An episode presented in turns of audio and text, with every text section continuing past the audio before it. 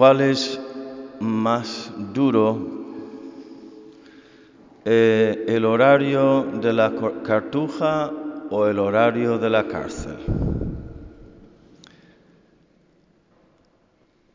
Hace unos, unas dos semanas, no sé si llega a tres, vino a comer con nosotros un chico de 24 años que el fin de semana siguiente entró en la cartuja. Y eh, la cartuja es una comunidad de monjes contemplativos. La idea es que no volverá a comer carne el resto de su vida. No es que tienen nada en contra de la carne, ni que andan con tonterías sobre la carne y, el vegetarianismo y esas cosas, es una penitencia, es una renuncia de algo que reconocen como una cosa buena. Pero no volverá a comer carne el chico el resto de su vida. Vivirá solo con Dios, haciendo penitencia y oración. Creo que nos dijo que puede recibir visitas de sus, de sus padres un par de veces al año y interrumpen el sueño en medio de la noche. Y luego en la cárcel pues no se hace eso. Tendrán carne, seguro. Tendrán la tele. Tendrán recreo.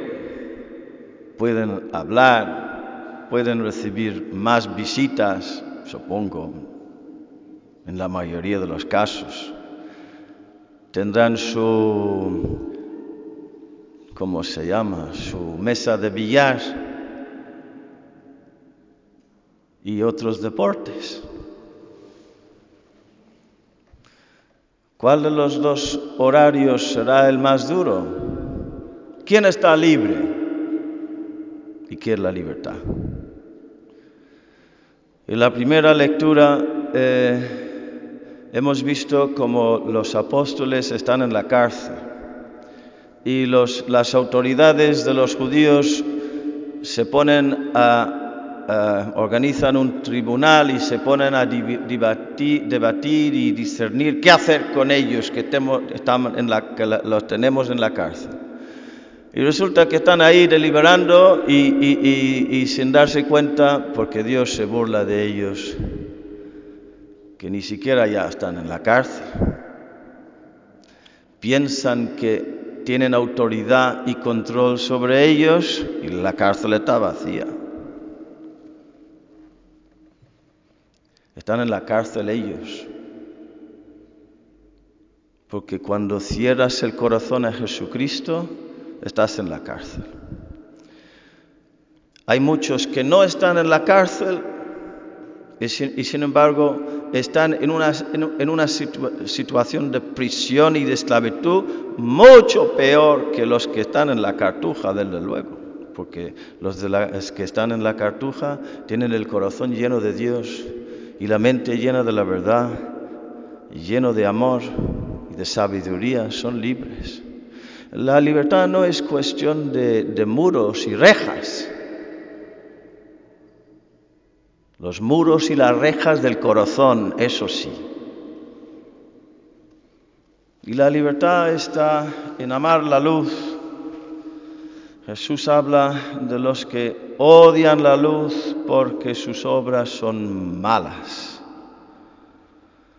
Y los que aman la luz y se se abren a Dios que ha entregado a su Hijo unigénito, no para juzgar al mundo, sino para salvar al mundo. Ahora bien, eh, San Juan Pablo II decía que el pecado es la cárcel del alma.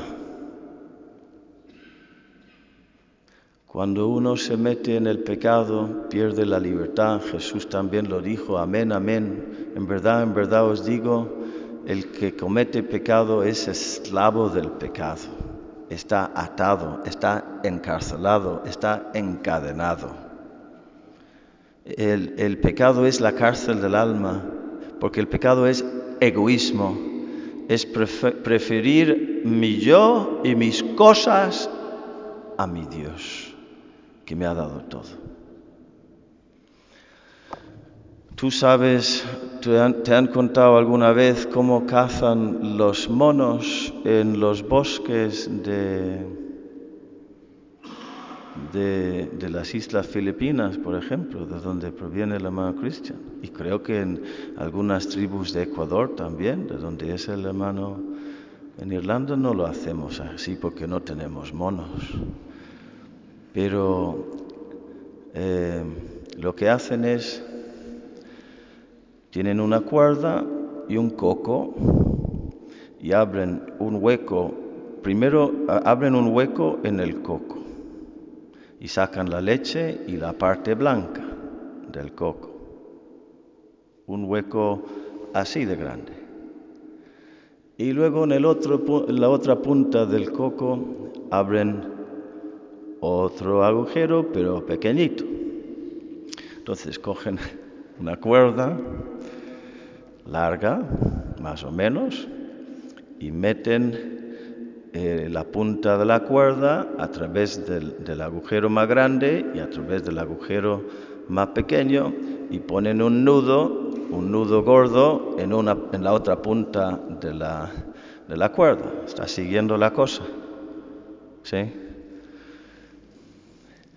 Y entonces tiran y como el nudo llega al, al agujero pequeño ya está, ya está mm, tenso así. Luego atan el otro lado de la cuerda a un árbol, un tr- al tronco de un árbol, lo que sea, y ponen ahí, lo cubren con ramas secas y hojas y tal, eh, la cuerda, y meten eh, frutos secos y, y eh, nueces en, la, en, el, en el casco del coco.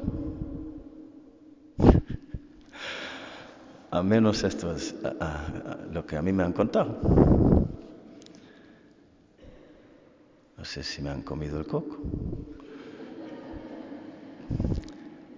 Entonces viene el mono con sus manitas y mete la mano entre el agujero para coger la nuez. Y en, ese momento saltan los, los, los cazadores. Saltan, ¿sabes? Están ahí escondidos, escondiditos, y saltan. Y el mono cierra el puño y no puede retirar el puño del, del, del coco. Está atrapado.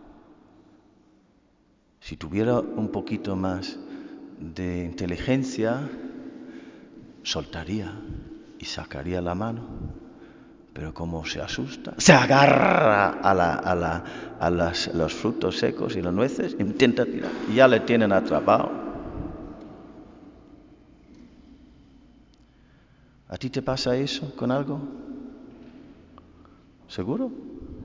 No, no, no me des una respuesta. Ahora, cállate, piensa, reza.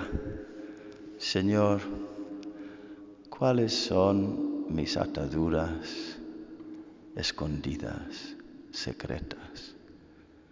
Las situaciones, las cosas, los hábitos que yo me agarro queriendo nutrirme malamente en vez de estar listo y libre para soltar, para estar contigo.